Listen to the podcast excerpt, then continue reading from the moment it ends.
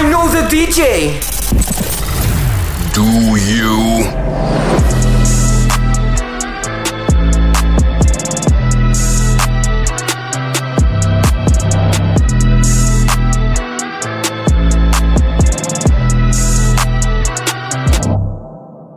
Welcome to episode 20 of But I Know the DJ, a podcast discussing all things DJing, music, nightlife, business, and pop culture through the unfiltered opinions of host Snacks. Give me Snacks, baby! AKA Snacks Steel, powered by Dope Entertainment and our sponsor Anchor.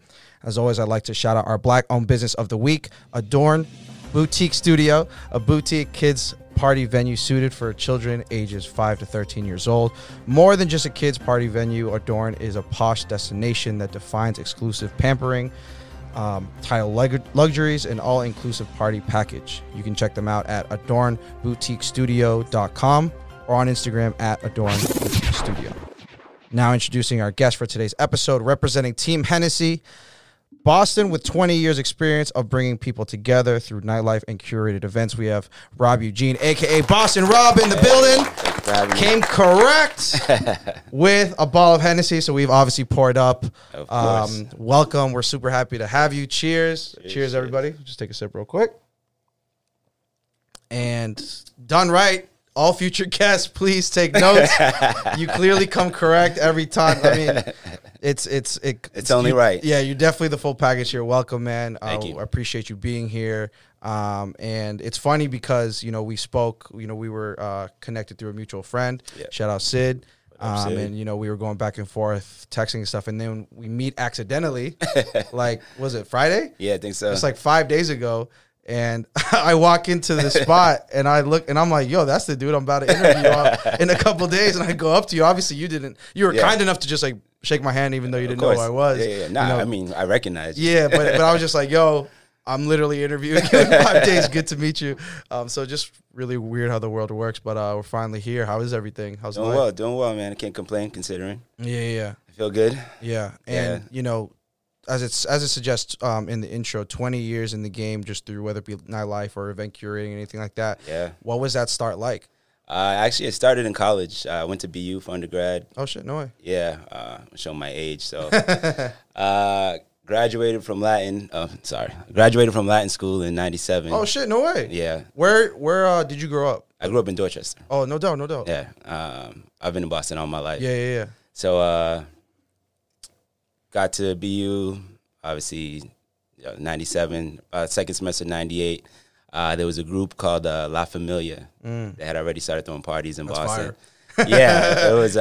like not like a school-sanctioned group, or like that was just... No, that was just the clique. Yeah, that's what they call themselves. Yeah. And it was really cool because it was so diverse. Mm. It was a group of, like, it was an Indian cat, Latino, who else is involved? Couple of black cats. Yeah. I mean, it was, when I tell you it was like a United Nations group, it was a little bit of everything. So when we came together to throw parties, it was like, that's what the room looked like. Mm-hmm. And it was amazing because at that time in Boston, it wasn't, that's not what the scene was like. It was literally like, you had your white parties, you had your black people here, Latin night, and, and Asian parties, they had their own clique. Yeah. So when we had these parties, it was like, all encompassing. It was great. Yeah. And it was pretty inspiring to see that, you know, being from Boston. You know, I grew up in Dorchester. You know, we had diverse, you know, the culture is diverse, but not as much as, you know, people coming from all parts of the world, you know, going to BU. Mm-hmm. So where I came in, my niche was that I was a local guy. So I had people coming from Boston proper to these parties and meeting people from all over the world. Right, you know, Yeah, from Dorchester, you're not running into a girl from Turkey down the street. You know what I mean? Yeah. So it was like, oh man, this is amazing. Yeah. I finished school at Suffolk, I grew up in Roslindale. Yeah, and so I know exactly what you're talking about. Where like you'll just see these kids, and especially the kids that come from other parts of New England. Yeah, so they come from like New Hampshire and think Boston is like a New York or like even like a Dubai. To be honest, like they see the lights and they're like, oh, like it's so nice. But to us, it's like I was walking through downtown at 5 years old, like it's whatever. Yeah. And then just seeing their perspective of being able to like meet the different kinds of people, the inner city people that you can just tell when you like walk in a room and look at them, you know who's from Boston, right? And tell like people who just like visited here or like are just going to school here. Yeah. What was the music scene like at that time? But we threw hip hop parties. It was all hip hop and R&B. So and that's what brought everybody together. Mm-hmm. Like that, you know, the common love for hip hop and R&B. So. Word, that's what's up. Yeah. And at what point did you shift into like actual like? So I graduated in 2001.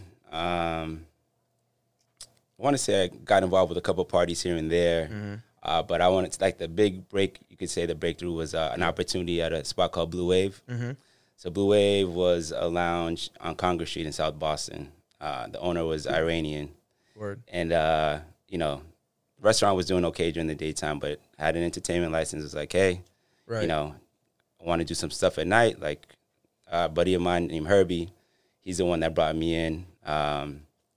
And then I actually brought Kareem on. Yeah, I was going to say, when you said Blue Wave, I'm like, I'm pretty sure this is the spot that Reem said he got his start as well. Kareem had just finished school in Atlanta, and when he came back, he was just like, he was interested in promoting. Yeah. So the opportunity came. I was like, hey, you want to hop on? And then we did that for a few years together. You know, eventually the relationship broke off. I stayed there a little bit longer. So I ended up having an 8-year run there every Saturday night. Yeah. What's there now? I think it's like a barbecue place or something. Okay. Yeah. Eventually, like, the whole scene on the Seaport changed, and a lot of the business started moving towards Seaport Boulevard, and we were on Congress Street. Mm-hmm. So the restaurant aspect was just died out. It was a lot more like takeout options and, you know, more dining options further on the other side. Right. So, you know, the nightlife wasn't enough to sustain the business and end up selling.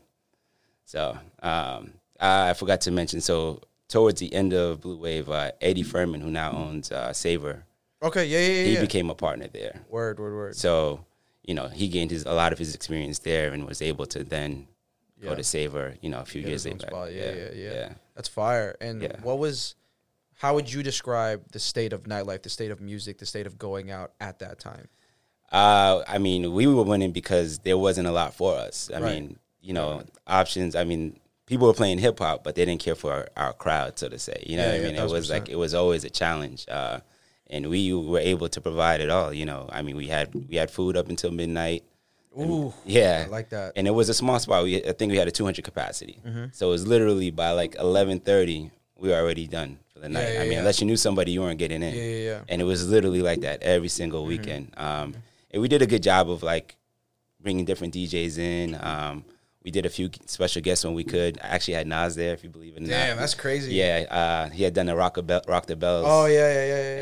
And, you know, that's how few options there were at the time. Right, that Nas ended up at Blue Wave. Right. Had Talib Kweli. Damn, that's dope. I think who else showed up there. Camp Low. Oh, yo! Yeah, Camp Low is such an underrated. Yeah, I know they were ahead of their time. Yeah. Like especially because now like you have like the Roddy, like the sing-songy trap stuff. Like Camp, dude, drop Lucchini right now. And watch that. Exactly. Yeah. Oh, by the way, I'm a big music head.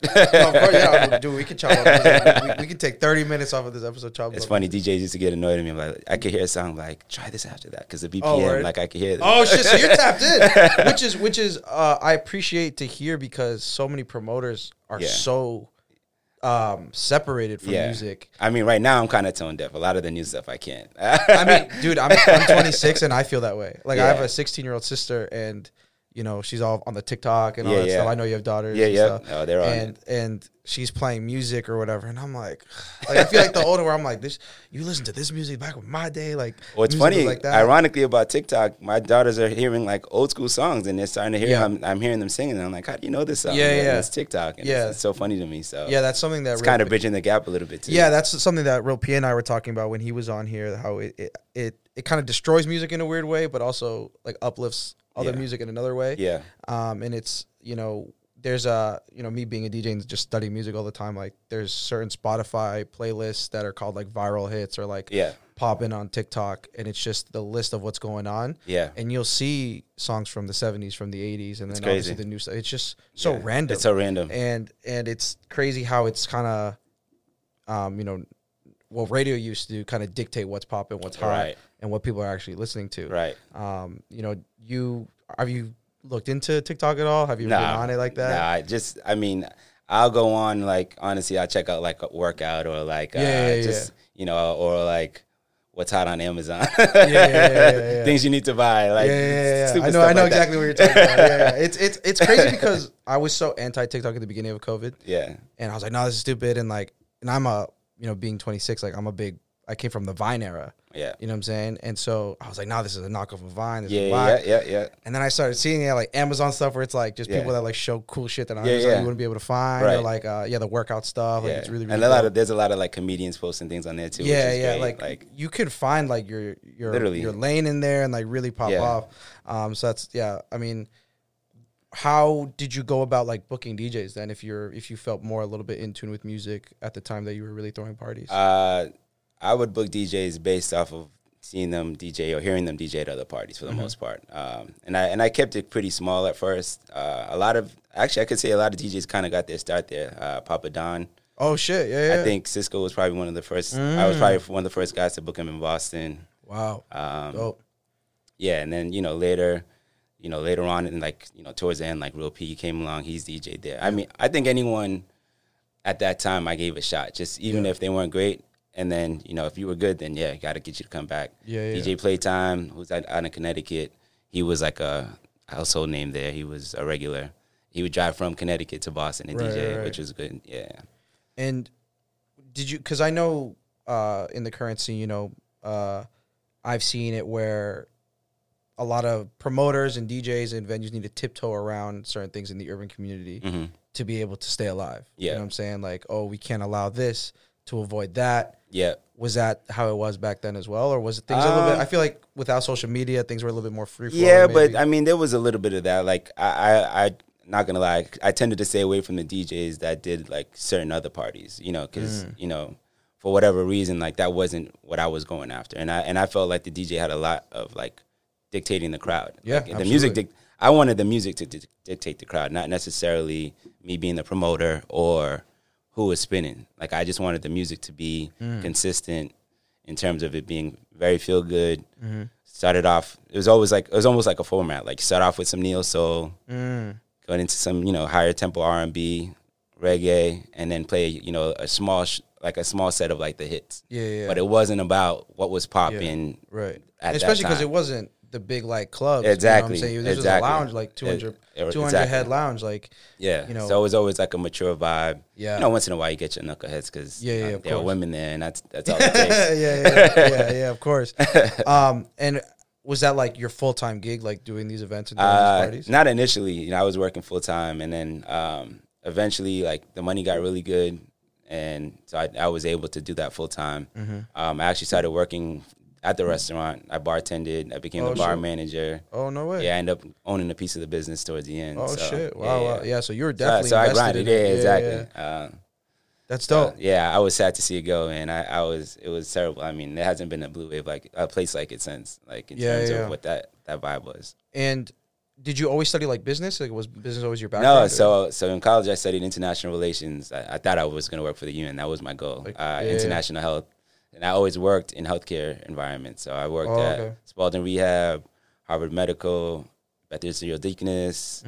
I think that was, and that was through college and then after graduating. Word. Yeah. Word. And then once I started promoting full time, I took some odd jobs here and there when things got slow, did some temping. And then, Hennessy came knocking, basically. Yeah, please tell me about that transition, like how that came about and what you do there now. So Team Hennessy is a national program. So what I do here in Massachusetts, Boston specifically, there's a representative in almost every major city in the U.S. So Miami, Chicago, New York, there's 2 representatives. L.A. has 2,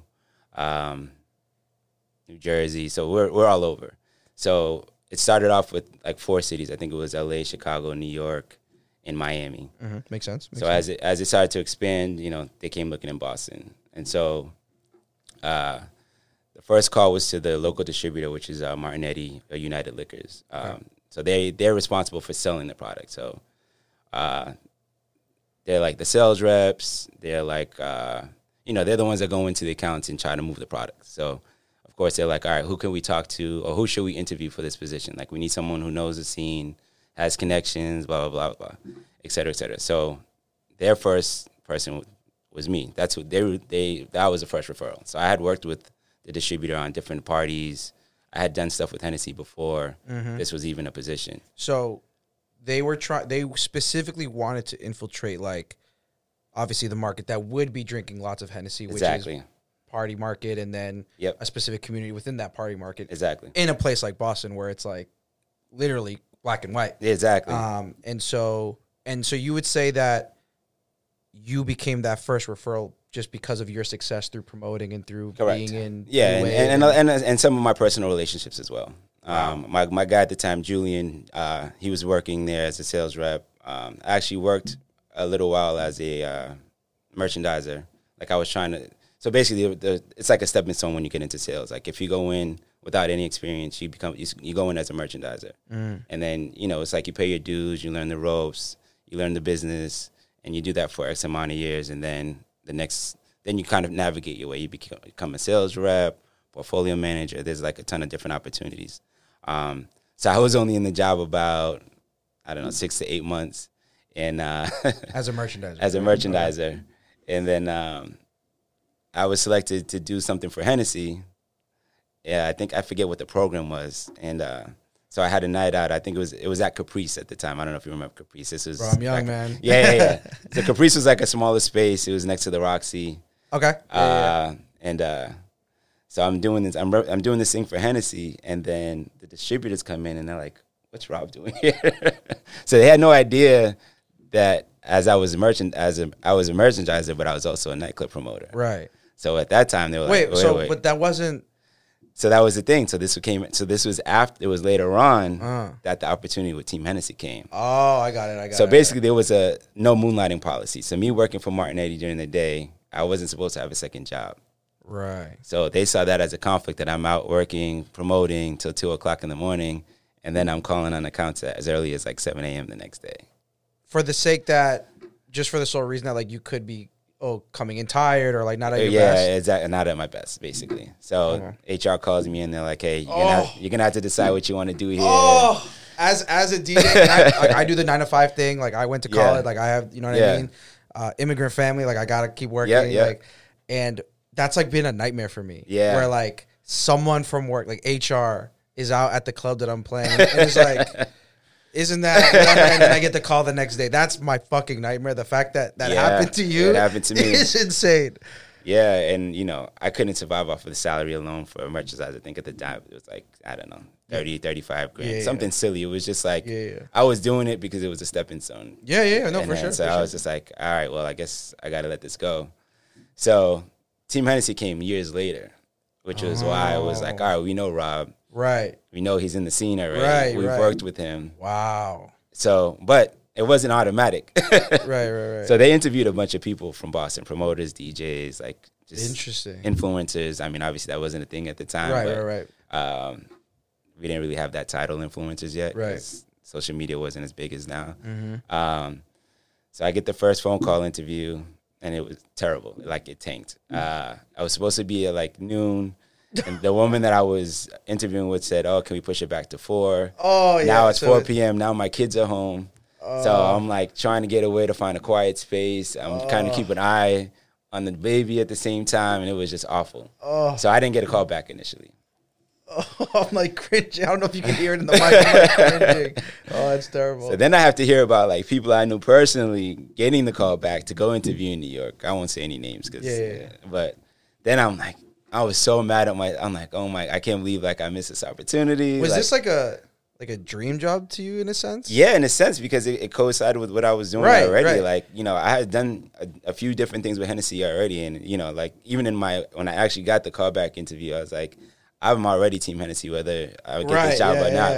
I'm always going to be doing things with the brand. Right. Just because of where we are and the parties that I throw. Mm-hmm, so I get the call back. It says, okay, we want to bring you to New York to interview. I'm like, cool. Book the flight. They take care of everything. I missed my flight. So this is the second time we've met. So, you know, beyond, you know, us meeting and having this conversation, you know how powerful social media can be, perception can be. Yeah. I see you as a certain way. He came early with gifts.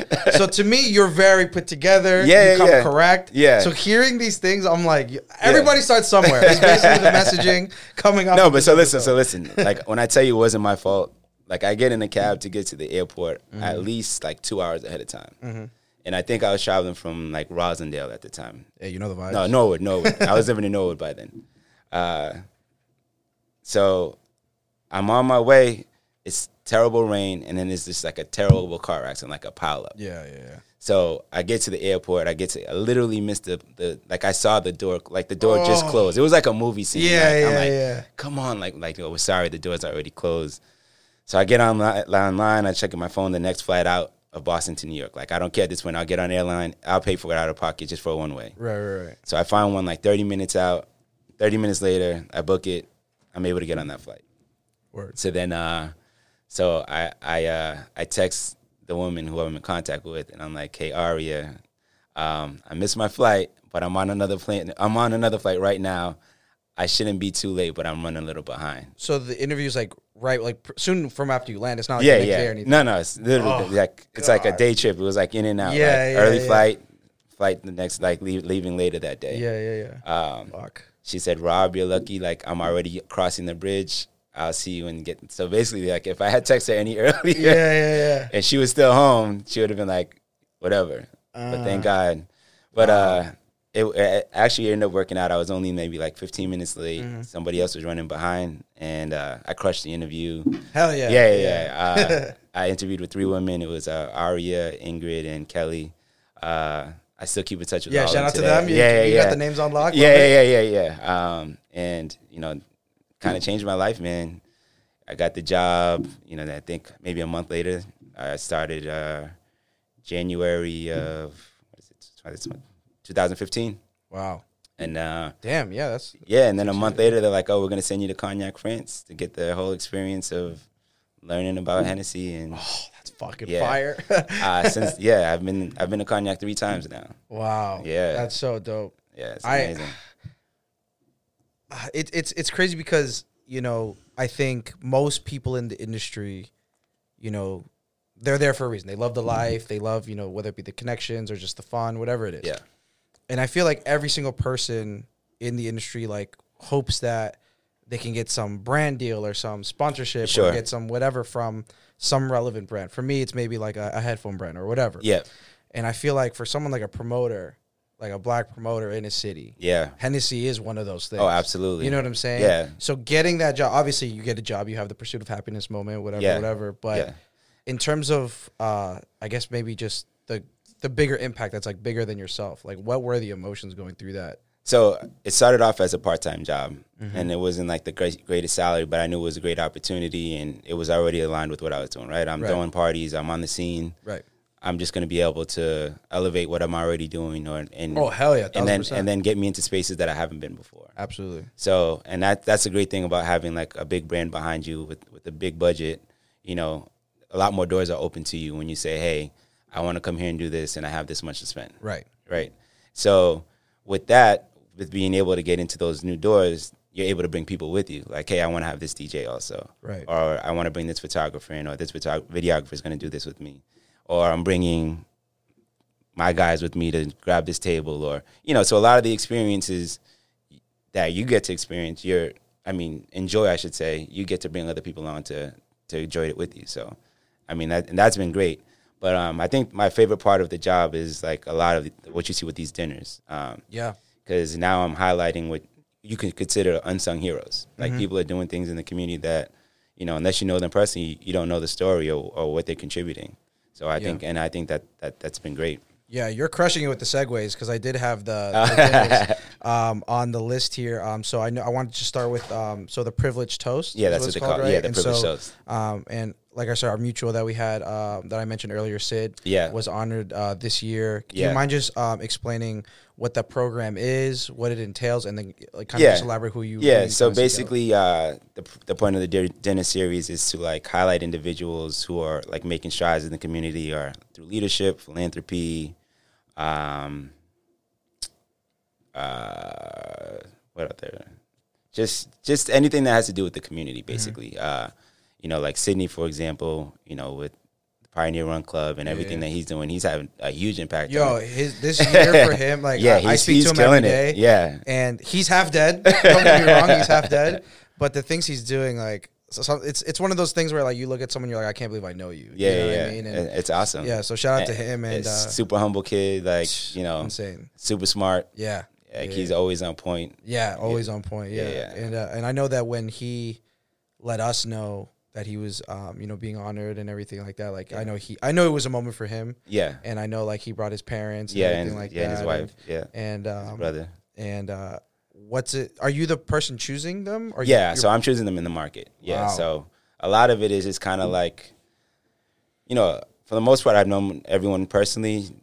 For the about 90%, and then others are just like I hear people talking about them, so I go and do my research and like, all right, this is a good candidate, you know, and then reach out, say, hey, how do you feel about this? And like I'd like to honor you with a dinner. A couple I haven't been able to execute because of COVID. You know, not everyone feels comfortable even in a private setting, but I do make like since COVID, we've made sure that everything's been private dining experiences, just 6 people, no one around, and you know, mask on when you're walking around and mask off and, you know, when you're sitting down to eat. So it's been a challenge. It's gone from like dinners of like 10 to 15 people to now 6. And so the challenge more elaborate and stuff. That's so the challenging part is like people don't know what 6 people, like what 4 people to invite, right? Because I'm 1, the guest is 2. Yeah. Now you can only invite 4 people. Right. So like Miss Hot Sauce, for example, at Spark FM, she's got a whole studio of people that she could invite, and she had to narrow it down to just 4 guests. So like, yeah, that's a challenge. So for me, you know, it's not too bad. It makes it a little bit easier to manage exactly. Yeah. How does the actual night go? So basically, we'll start. So I'll do 2 or 3 signature cocktails, and then the privileged toast at the end. So for each course, you'll have a cocktail basically. So 3 courses, and then we'll finish off with the toast, and then I'll present an award and an engraved bottle. And explain to them, engraved bottle, bro. I'm like, if I don't have an engraved bottle of anything by the time I die, I did not do life right. You also, and you just posted this. You had the Hennessy XO commemorative dinner for Makiba McCreary. Yes. Maybe just elaborate on that dinner specifically and what she's been doing. Yeah. So, so Hennessy came out with a commemorative bottle series for the 49th Madam VP. So. She's the 49th Vice President of the U.S. So the sleeve on the bottle of the case is a white box with the number 49. And so we're choosing women in our markets who are breaking barriers, who are the first of whatever it is they're doing. So Makiba is the first in her position at the MFA. So that's why I chose to honor her. Yeah. Super dope. And from what I've been just from hearing your story from the beginning in terms of the way they found you and then just the things that I've been hearing just from my peers and other people in the community of just how they're getting involved. I'm seeing Hennessy here and Hennessy there, obviously because of you, which is super dope, but it's pretty amazing to see a brand like Hennessy where I know that they're embraced by Black culture, but how much that they're actually trying to make moves to give it back. Absolutely. You know what I'm saying? And can you speak on that a little bit? Yeah, and it's funny because there's actually a lot of changes happening even now, you know, because, you know, there's no ownership by Black people of the brand itself, right? And you know, that's a big thing for us. Right. But in terms of, like, the organizational chart, you'll start to see, like, right now we have a VP who's a Black woman. And even people in positions of, like, decision makers are now people of color, they're women. So it's getting better. I mean, you just saw what just happened in the news with Jay-Z. That's a huge deal. Like, if you look at LVMH, you know, it's a white company. Right. So this deal with going into business with Jay-Z is huge. Yeah. So I can, like, they're moving in the right direction. And then for us as a culture, I mean, we embrace it because, I mean, it's a long history. If you want to go all the way back to, like, why people drink Hennessy, it started from the World Wars. So Black soldiers who were fighting in France started drinking Hennessy there. And France was very welcoming to, like, jazz music and artists. And so, you know, when the soldiers came back to the U.S., they ended up continuing to drink Hennessy. Right. And so that's kind of how it started. So, like, if your grandfather's drinking it, it just started carrying down through generation to generation. Right. And, you know, Hennessy is one of the first, I would say, actually it is the first liquor brand to, like, advertise in Black magazines. So that's also very huge. So you're starting to see it everywhere. And then partnerships with, like, Nas, you know, I mean, that's a great story if you want to tell, like, from beginning to now. Like, you know, he starts off as an artist, a rapper from the projects to being, like, one of the best entrepreneurs out there right now. Like, the dude's, he's involved in everything. So they do a good job of, like, building partnerships with the right people, and then having, you know, Team Hennessy is huge because we're like in the midst of all these communities, like embedded in the culture, right? Yeah, it's so important. Exactly. So it's like very organic, and like our relationships are not forced. Not everything is about money. Like, you know, I can get things done by saying, you know, not only because I work for Hennessy, but because of who I am.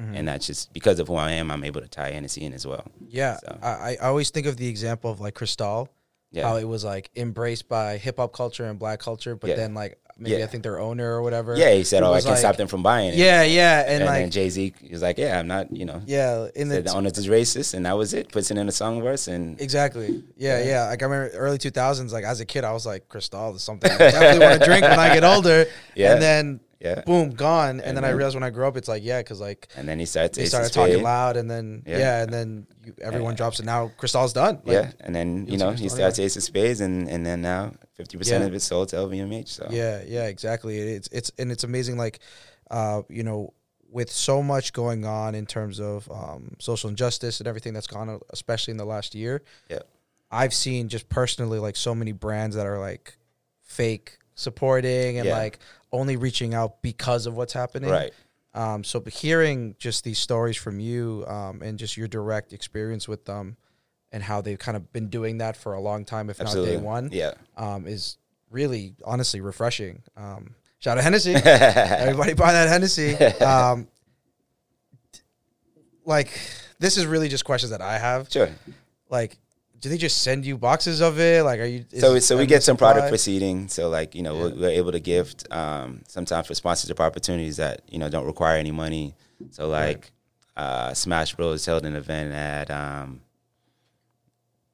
what museum was that on the waterfront? The ICA. At the ICA, So I took care of all the people backstage. So everybody got a gift bag with a bottle of Hennessy and some other things. So so there's certain opportunities where I can just bring product, and I don't have to like. It's not like I don't have to give money per se for the sponsorship. Right. I've done a few like listening parties. Yep. With Aleco, Brand Nation. Yeah. A few artists. You know, so depending on what the opportunity is, I'm able to just use product for that. Mm-hmm. And then, of course, I have a budget also. Mm-hmm. It was a lot better before COVID. But And it was funny because at the bar a few days ago, the guy I was with, I forgot what I ordered, but you ordered Hennessy something, obviously. Yeah. The guy I was with, I don't know what he ordered, but you even whispered like, "Oh, that should be Hennessy." Is that just kind of how you are with the brand? Yeah, I mean, like it just comes naturally now. I mean, and because the thing is like, some people are scared to try Hennessy, right? Oh, I know. But once you start trying it in different ways and like elevating the experience, it's so good. Like even last night at dinner, like it wasn't a table full of Hennessy drinkers, right? But the way that the bartender came up with these cocktails, they're like, "Oh, this is amazing." Like, they would never think to drink Hennessy the way it was. And that happens all the time. Yeah. It's literally just finding the way that you like it best because everybody's palate is different. Yeah. So, I mean, if you go and try to take a shot of Hennessy, of course, you're like, "Oh, my God, it burns." If you don't have a palate for that. Yeah. You know, but like for me, like I feel that way about tequila. I'm Latino and tequila shots because everyone wants to do tequila shots all the fucking time. Yeah. And I'm like, I can't put it down, man. Like it's way too much. Yeah. But to your point about the palate thing and Hennessy being super versatile, I mean, I guess this episode is sponsored by Hennessy. We have Rob's here, but people who know me know that I drink Hennessy. Yeah. And my argument to all the people that are like, "Oh, like it's disgusting" or whatever, I can't do it. I'm like, yo, you have to understand that you can mix with orange juice, pineapple juice, Coke, Red Bull, like apple cranberry juice, apple juice. Like you can drink it in the morning, drink it at night. Like you can, it's so versatile. You mentioned ginger beer at the bar. You're like, you should try it with ginger beer. Yeah. I was like, fuck, I didn't even know that. Yeah. You know what I mean? And so everybody pick up a bottle. This is like some crazy hood shit, but like, do you, like drinks like crazy hood drinks, like Hulk's, like the Incredible Hulk. Yeah. I mean, that was before Team Hennessy. Like, I wouldn't do it now. It's just too much sugar. I've tried it before. I've looked into it, just about the story and the background of it. Yeah. And what I found online was that, like, I think it was like Diddy or someone was doing like a hypnotic release party. I think he was probably like the guy promoting it or whatever. In New York, this is like 2003 or something. Yeah. And that apparently they were doing this big club party for Hypnotic, but like no one was, none of the guys were drinking it because it's Hypnotic. It's like super girly, super fruity, and all that stuff. And I guess they were like, "Yo, like, what can we do to get like more people to drink this or whatever?" And I guess one of the bartenders like throw some Hennessy in it, turns dark green, and they call it the Hulk, put some ice in it, and just start shelling it out. And I guess it just like sells out. And that was like how the Incredible Hulk was born. Interesting. And I thought it was like a hilarious, like, liquor history story, like hood drink like history story. And what are your recommendations for? You've seen so many cocktails now of Hennessy. So my go-to at dinner, I like a Hennessy sidecar, Hennessy privilege sidecar, I should say. But what I tried recently was actually pretty good. It was a Hennessy espresso martini. So instead of vodka, do Hennessy. Yeah, like it's so fucking versatile. Like you can put it with literally anything. And it was amazing. I had it at Strip by Strager, and they did a great job. I was like, oh. So you requested a special type? Yeah, I requested it just out of the blue. You know, because one of the guys I was drinking with always does espresso martini. I was like, let me try one with Hennessy instead of vodka. And it was bomb. It was bomb. What are some of the notable events you've done just kind of in your career that, whether it be with Hennessy or just on your own flow? Like, oh, man. Because I don't think people know. I don't think people know. That's a tough one. So Pandora Thursdays was a big party for a long time. That was at Felt before it closed. That was years ago. Mm-hmm. Shout out to Kenny. That's still my business partner. So probably the longest I've ever worked with anyone is Kenny. I don't know if you know Kenny. I don't know. So he has another brand. It's called Privé.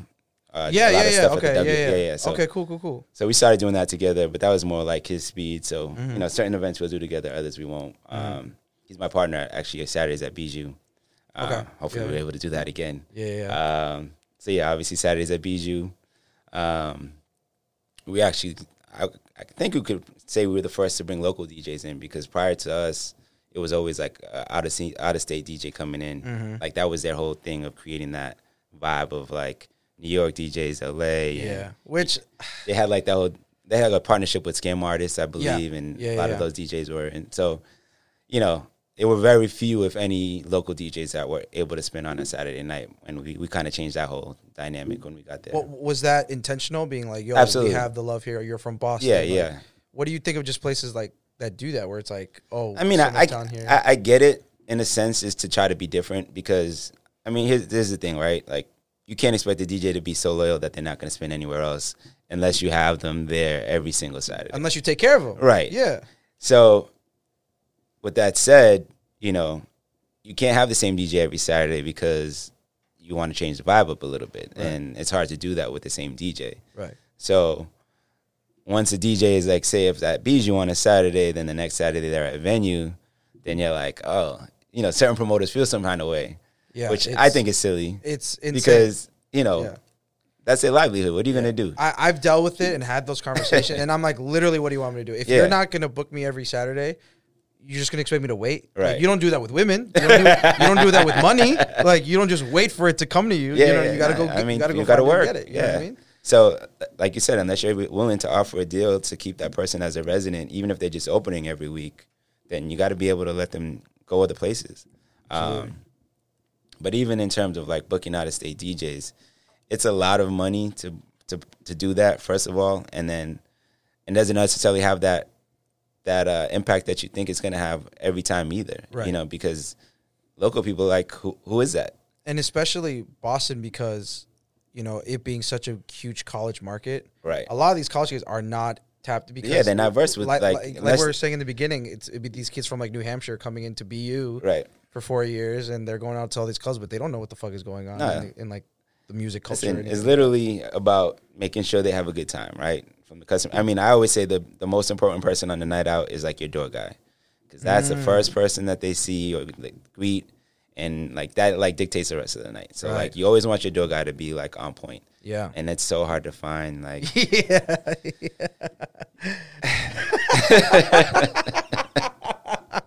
Yeah, man. It's tough. I mean, there are some really good ones, but there are some really bad ones. And the bad ones, they just get this, like, ego trip, power thing, and it's like, dude.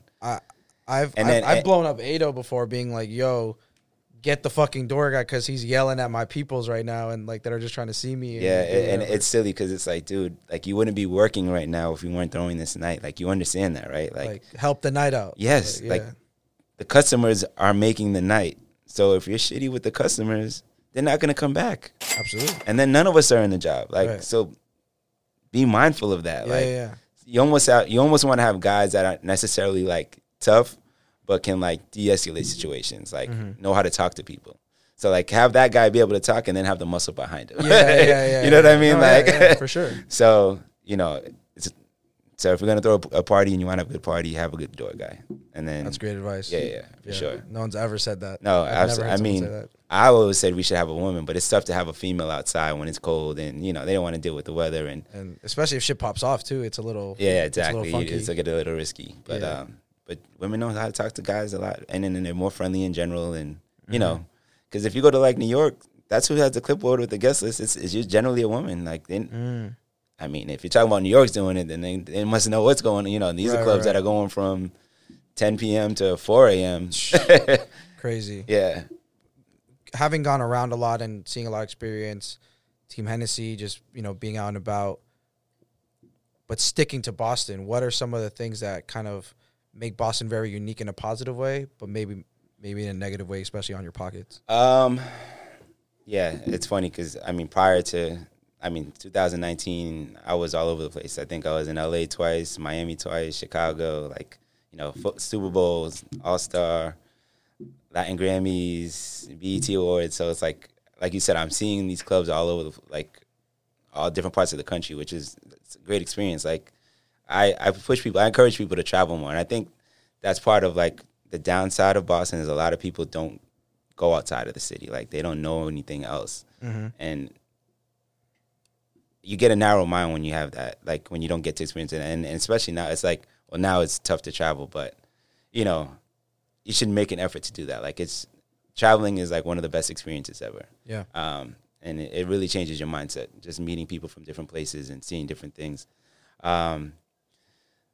The problem with Boston is a lot of the, you know, crabs in a barrel type of, like, everyone's trying to go after the same people, and then, like, you know, but there's so many people here that a lot of places can be successful at the same time. And as a promoter, you get into these arguments over foolishness, or, like, you book a table and then that table is like, oh, so-and-so said they can give you the same bottle deal, a better price on the bottle, so we're going to go there. Or it's just like, people trying to undercut you. I didn't know people undercut tables. Oh, absolutely. I knew DJs undercut DJs. Oh, I didn't know. Oh, yeah. Undercut tables. Absolutely. Wow. And then it's like, you know, then there's like a group of women that draws other people, and then you try to get those girls to come because, you know, they're going to draw other people. Right. And then it's just a lot of, like, tit for tat, and, you know, just a lot of undercutting in general. And then, you know, people taking it personally when, like, an artist who you may have had booked before decides to go to another club, like, that creates drama too. Or, like, if you have a relationship with, like, someone on the Celtics or the Patriots, and then, you know, they decide to go somewhere else, it's like, dude, like, you can't expect these people to come to like the same place. Yeah, it's like, you know, they're going to go where they want to go. Yeah, it's, for sure. Absolutely. I learned a long time ago not to take things personally. Like, yeah. I'm super chill. Like, it's really hard to get me stirred. Like, I'm the most laid-back guy you'll ever meet. I mean, unless, like, completely disrespectful to me, like, to my face. Like, right. I let things go all the time. Like, you know, like, for what? Like, what are we arguing about? Like, why am I going to be mad? It's funny, the other day. So where we were at a Rock and Rye bar, the owner's name is Ty. Yep. So Ty used to be the owner at Vanderbilt. I didn't know that. On Water Street. He's from Roslindale, I think. I think he might be. Like, so I met him that night, and we just on some, like, drunk. Yeah, or I think he might live there now. And I don't know if he's there. Maybe that's what it is. I think he lives there now. I don't know if he's from Roslindale. We had this 20-minute conversation about Roslindale, and it was so random. It was a random night. It was a random-ass night. So Vanderbilt used to be the home for Brunch So Hard. So that's where it started. Right. And I started Brunch So Hard. Nobody knows that. Not a lot of people know that, myself and Kenny. I did not know that. Yeah, see? Whoa!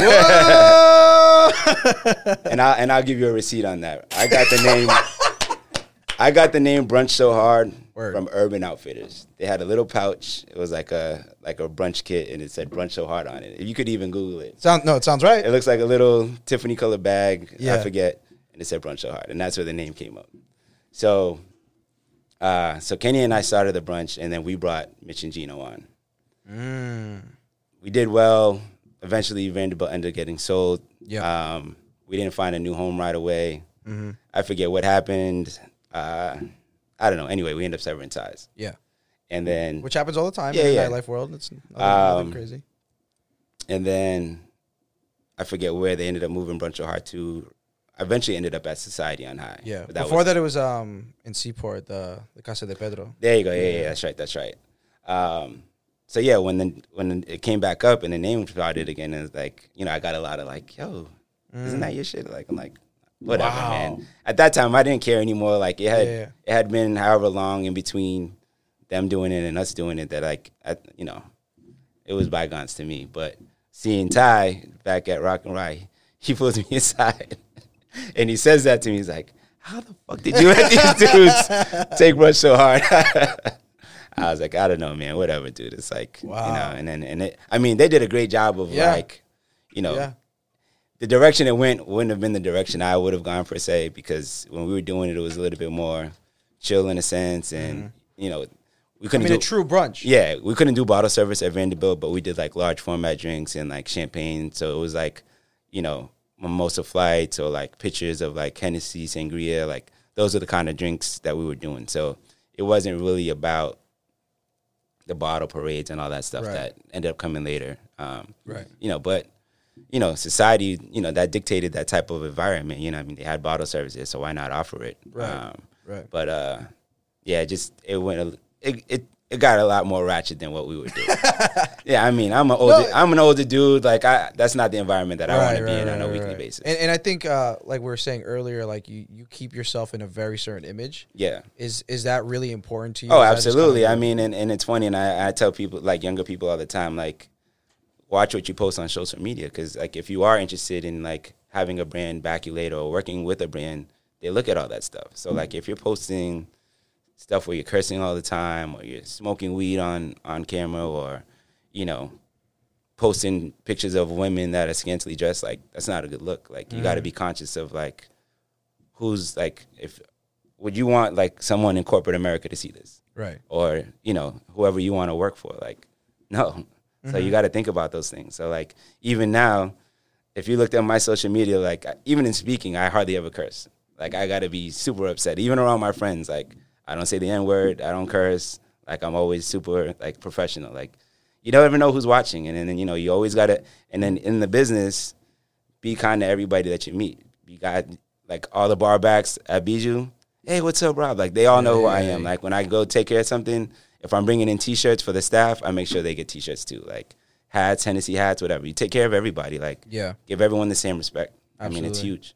Absolutely, yeah. And I think that's amazing advice. Yeah. That, as more important as social media becomes, whether it be just for your image or people, the influencer game is just growing. Everyone's becoming some kind of influencer at some kind of level.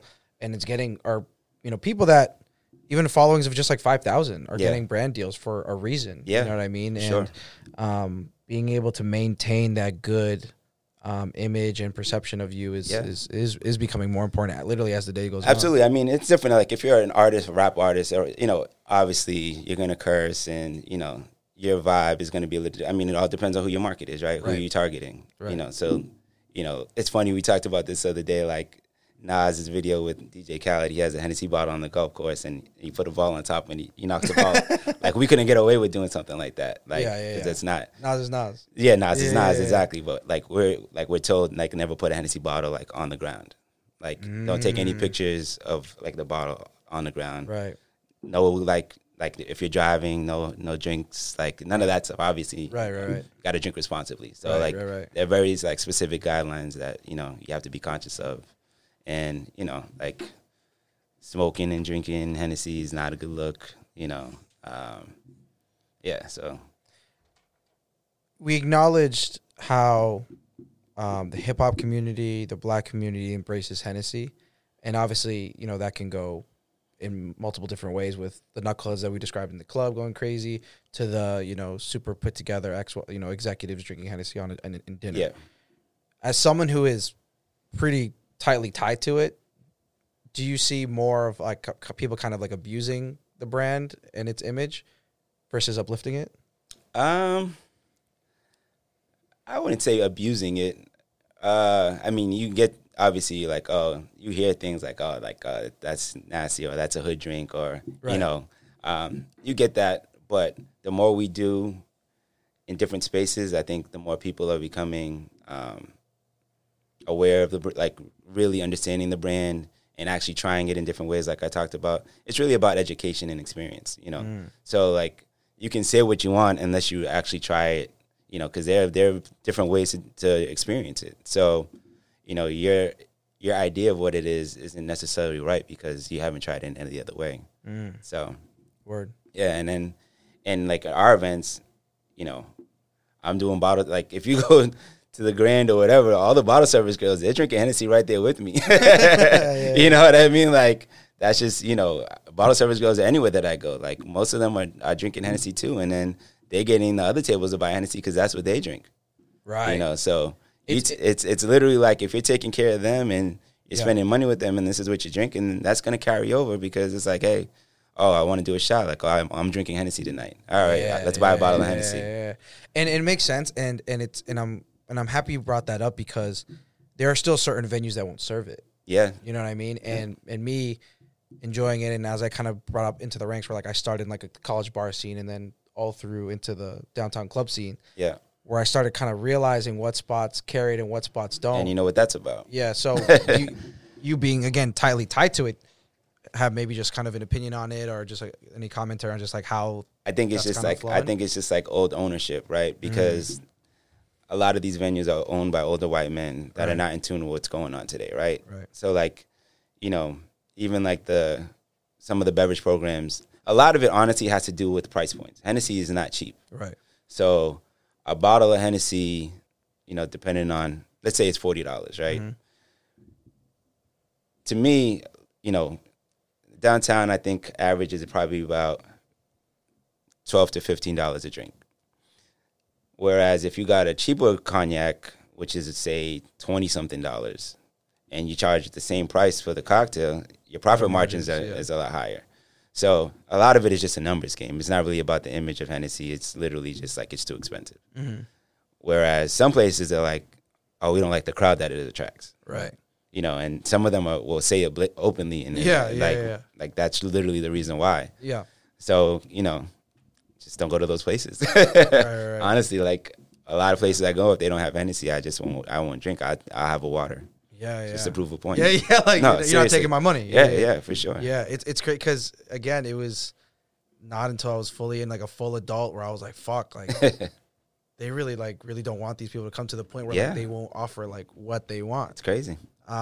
You mentioned earlier, you know, when you were traveling around, you mentioned BET Awards. I saw photos of you at the Latin Grammys. Yeah, I brought Cisco along for that. Yeah, like, what? Like, what was? I obviously, you know, didn't know you yet or anything like that, and I was just like, yo, like, why, how, what? Yeah. Where? So Hennessy was one of the sponsors for the Grammys, and I was selected as one of the people to represent the brand.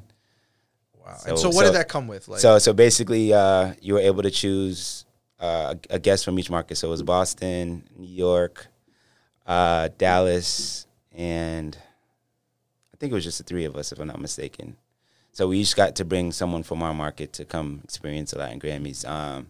So flight, hotel, dinner accommodations, anything had to do with the Grammys. You got to do the red carpet. Wow. The pre-awards ceremony, got to attend the Grammys itself, and then a post-party, so... Wow. It was cool, man. I mean, it's... And it's funny because, like, I mean, obviously I hear Latin music and being in the club, but I can't say, like, I listen to Latin music, like, at home. But the experience and just hearing the artists was amazing. Like, I mean... that must I became a Rosalia fan that day. I'm sure that just being there was just like a holy shit, this is where it's got me kind of moment, I'm assuming. Absolutely. And Cisco, you know... It was like an old school Mexican band that played, and he was like, "Oh my god!" Like my parents would be flipping out if they saw this. Yeah. you mentioned Rosalía. Were there other like artists at least you were aware of? Oh yeah, of course. Yeah. We went to a Bad Bunny party. Wow. Yeah. I'm not sure. I can't remember of, but I don't know if he was. I can't if Maluma was there also. Mm-hmm.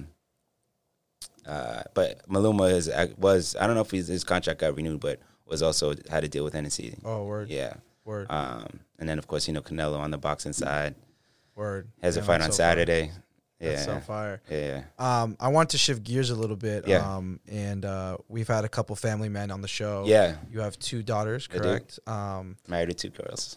And what's it like just kind of balancing everything? I mean, I know it's tough. Yeah, I know like some of my homies now are like getting to the where they're having kids and it's just like it flips their world upside down. Yeah. Like, they're like, oh my God, I don't have a life anymore. It's their life. You know what I mean? Yeah. Like, just be onto that.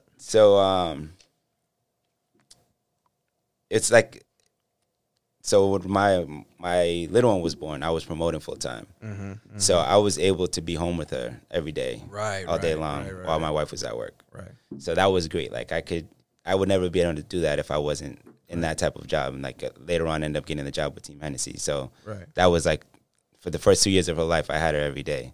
So our bond is like, beautiful. Yeah, it was amazing. Awesome.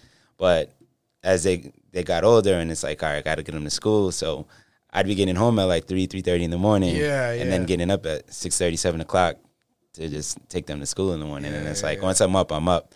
So like that, it took a toll on my body, like in terms because it's not like I'm just out late. Like I'm out drinking. Sometimes I'm eating late, and it's like then you don't fall asleep right away. Trust me, I get it. So to wake up that early without having recovered, it's rough. It's rough. I mean, COVID was like a blessing in disguise for me in a sense, like that silver lining of making me slow down a bit because obviously I wasn't drinking much. I wasn't going out. Actually, I took like 2 months off of like no alcohol whatsoever. Mm-hmm. I went from getting like 3 to 4 hours of sleep to 8 hours of sleep, sometimes 10. Yeah. And then just a lot more time at home with the kids because they're doing hybrid. At first, they weren't even doing hybrid. It was everything was online. Mm-hmm. And now they're just doing 2 days at school and then the rest of the week at home. So, and then obviously my wife's been super supportive. She's a grinder too. Yep. Works full time. Has two businesses on the side, wedding planning and then Adorn Boutique Studio. Which shout out Adorn. Thank you.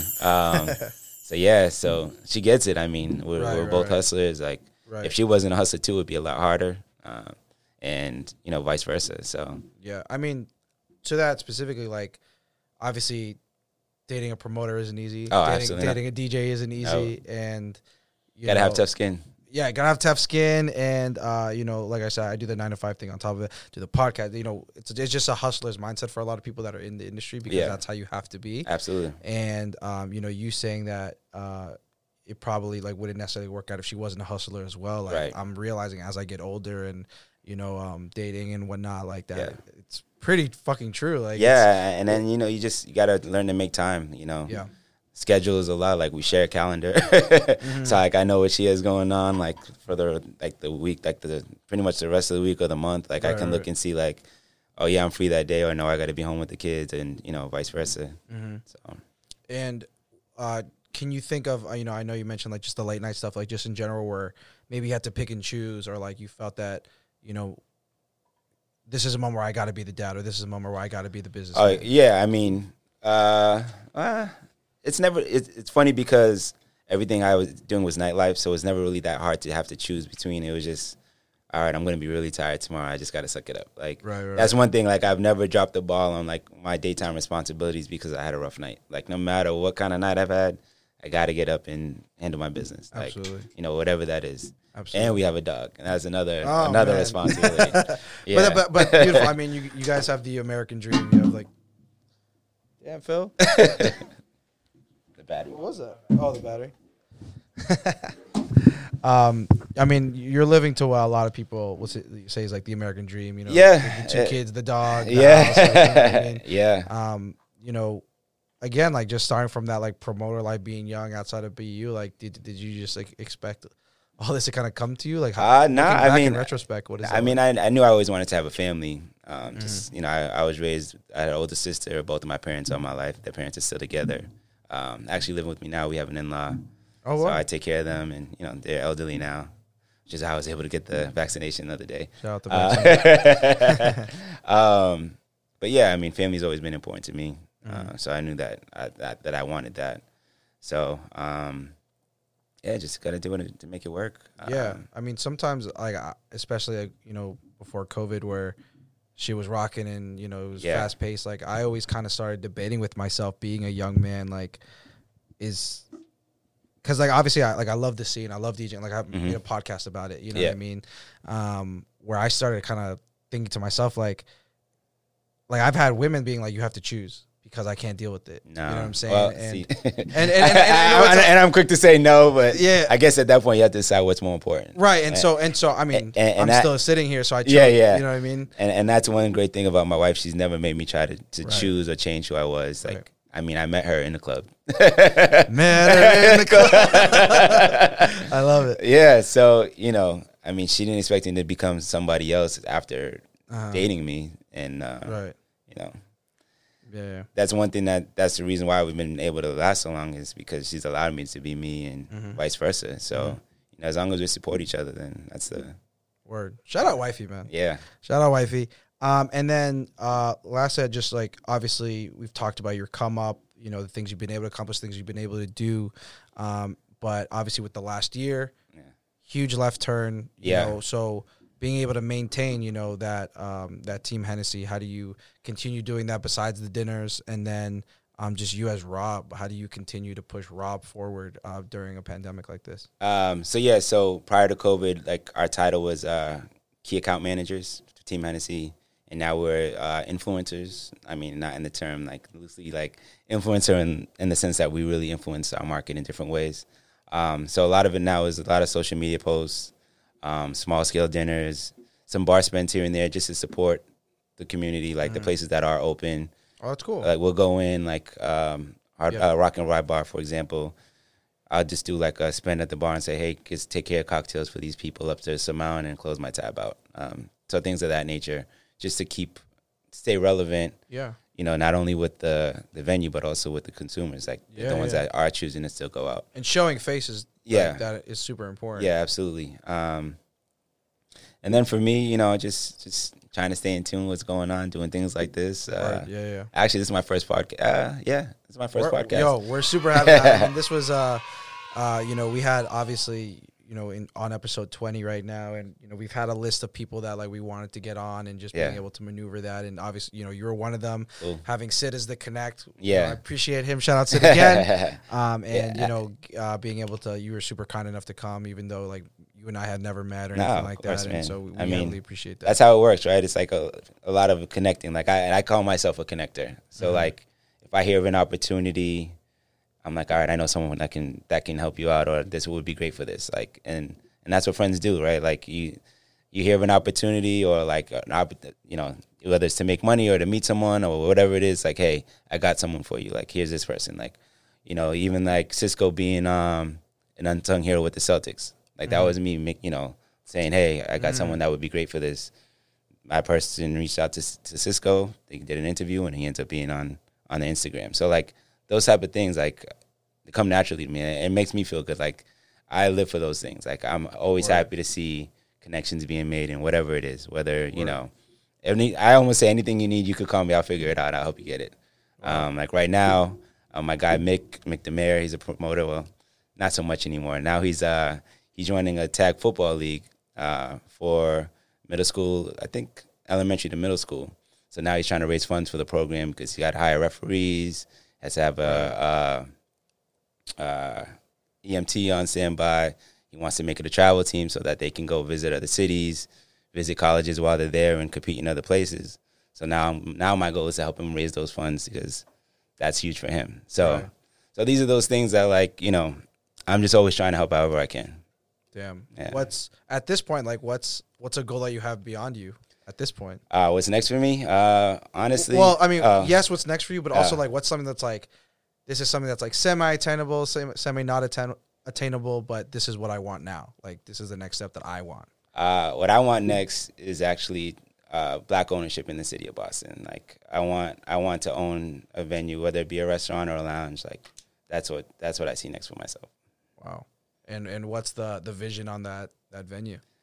Just something that's welcoming to all, you know, mm-hmm. something with a cool vibe, a nice brunch scene, good music. I feel like that's one of the things that's really lacking in Boston is like having a good meal and having good music play. Which is like, I just so don't like get almost it. Mundane and like. It's like you go in and this is like elevator music in the background yeah. or some abstract like techno or EDM beat that, you know, no one really can vibe to. It's just mm-hmm. kind of like, it's just playing in the background, you know, mm-hmm. like, whereas you could be playing like R&B or like some soul, exactly, yeah. like some from the 70s or 80s. It doesn't even matter. Yeah. It's just like stuff you can sing along to and like, oh, like, you know, stuff that brings you back or takes you somewhere else, like nostalgic type of, mm-hmm. like, those are things that like make places memorable. Like mm-hmm. you go to eat in Miami, like some of these places, like, all of them, like, you know, all of them.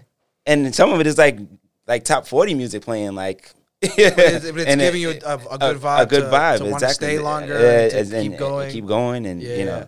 So I always like would go on these like rants about like, you know, us being from the Boston neighborhoods yeah. and everything, and growing up here and everything. I go on these crazy rants sometimes, and one of them is like, yo, why do I have to go to downtown to be able to get a good drink and some good food? Yeah. Why aren't there any places in Roslindale, in Dorchester, that like I can really just stay, get good music, get a good drink with my friends, yeah, eat really good food, and yeah. not have to go into downtown? Yeah, I mean they're there. I think you have to find them. Like I'm learning about places all the time, and a lot of it is through social media. Like someone's posting someone like, oh, I've never heard of this place, and you know, doing a little research, and mm-hmm. I saw someplace in Waltham, and the food and the drinks looked amazing. It's like something wall project. I can't think of it off the top of my head, but check it out. Yeah, $1,000 computer. Let's use it. I just started following like yesterday, and it was like craft cocktails. I think it was like different types of chef like cooking different ways, and it wasn't like the regular like off the grill type of. I don't know. It was something unique about it. Yeah, but yeah, I feel like there are a lot of places sprouting up in different parts of Boston and outside of. Craft food halls. Yes. Good thing you looked it up because that's not even on the list. Yeah, I said walls, but it was halls. Yeah, craft food halls. Dope. Yeah, that's something I definitely. Yeah, so it was just super random. I came across like in my feed or something, and then it was just like, oh man, like look at these drinks, look at this food, this looks amazing. Like and yeah, like you said, sometimes you just think everything is in downtown proper way, but that's not the case. So. Yeah, and that really is the power of social media. We had the general manager of Bodega Canal here, Jason. Yeah. A few episodes ago, and we talked about just like... Tell Jason he needs to get some Hennessy in there. Yeah, I know.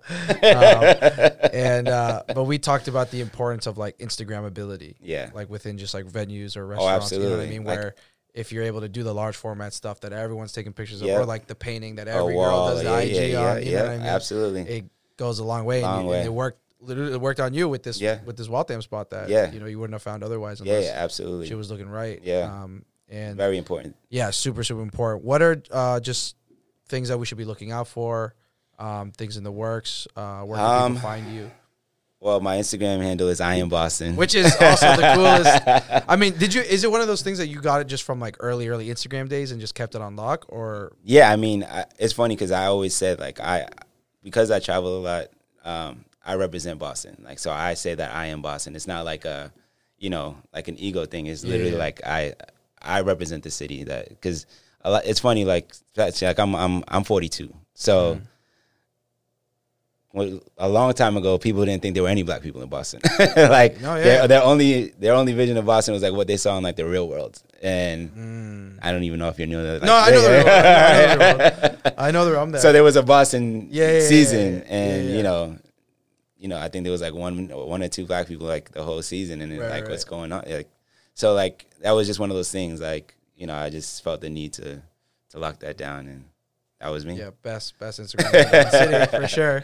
It's funny you saying that because the random story. I went to Miami once with my boy, and we were in the club just like going ham, whatever, and you know it's Miami, so you meet tons of people that are like not from Florida, and we just bump into these dudes that we just happen to be like partying with the last 2 hours, and I was just like, yo, like, where y'all from? Yeah. They're like, oh, we're from Atlanta, blah, blah, blah. We just drove down here, whatever. I'm like, oh, dope. And they're like, where are you from? I'm from Boston. And they get like super serious. And they just get real quiet. And one of them gets mad close to me and he just goes, yo, Boston Strong, bro. And I'm like, what? And he was like, yo, like, I've seen the movies. Like, y'all really go through some shit over there. And I'm like, and it's funny because I was like, if I just sort of think of Miami Vice, I mean, Miami, I'll think of Miami Vice and like these movies from there. So if you never been to Boston, you just think of the movies. And they're like, you must be like a bad motherfucker. And I'm like, like they probably just think I'm some like dude that has a gun on me, that's like has a Boston accent from the project. Like, and I was just like, yo, this is wild. So you talk about like representation of Boston is it's funny. Up. It's all depending on who you talk to, it's a different perspective. So And any new things, plans that we should be looking out for, anything like that? Right now, you know, just some more dinners on the Hennessy side. Like I said, we'll still be doing some bar activations. This Saturday, I'll be watching the Canelo fight somewhere. I'm not sure where, but Canelo's fighting. You know, he's a Hennessy fighter, so yeah, nothing crazy. Couple of things in motion, but until the ink is dry, I hear you. Yeah, of course. So. Well, it's been a huge pleasure talking to you. Hey, you too, man. And your story is great. The experience is amazing. I'm sure people are gonna, you know, be inspired and just being able to hear that, you know, you can go from A get to B. And I think you know you speaking a lot towards just how things can impact culture, you know, imagery, everything like that has been super important and stuff that you know we've always wanted to have. Someone that could actually really speak to it with experience. And obviously you fit that bill, so we really appreciate you. Hey, thank you for having me. I appreciate it. Yeah. And good luck with the podcast, man. Dude, thank you, man. So follow him at I Am Boston. Yes. Hard to forget. As always, follow Dope Entertainment on Instagram, Dope Entertainment Official. My bad. Follow at But I Know the DJ on Instagram as well. Support the podcast. Follow me at Gimme Snacks. And as always, we'll keep coming out with the good content. Follow. Like, reviews. Shares, comments. Absolutely. Everything you can do, share it to your mailman. And we'll see you next time. All right. Peace.